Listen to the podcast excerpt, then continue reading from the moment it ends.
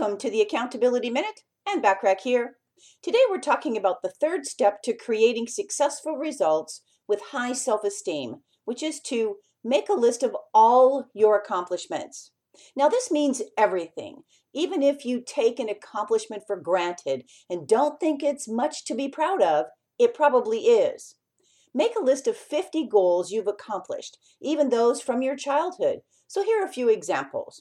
Hey, I learned to ride a bike. I went hang gliding or bungee jumping. I was a pace setter for a charity by raising a lot of money. I started my own business. Started a neighborhood card club or a book club or a Bible study club. Started a neighborhood watch program. Received an award for graduated from high school, graduated from college, got my PhD, got a dream job, completed a marathon or a triathlon or even a walkathon. I lost weight and got down to my ideal weight of bought the car I've always dreamed of, bought my first home, bought a boat, bought some skis, wake up early every Saturday morning to exercise, closed the big deal last week, started a podcast and have lots of great listeners. Look at how much you've accomplished.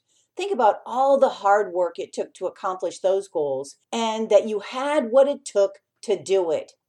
Even if there are four things on your list, you can still be proud of yourself.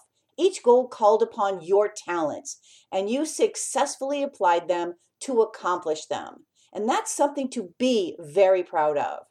Everything completed is an accomplishment, even if you only walk away with knowledge and experience. Tune in tomorrow for the fourth step to creating successful results with high self esteem. In the meantime, remember to take advantage of the complimentary business success resources and tools when you're a member of my free silver membership on accountabilitycoach.com. I appreciate you listening.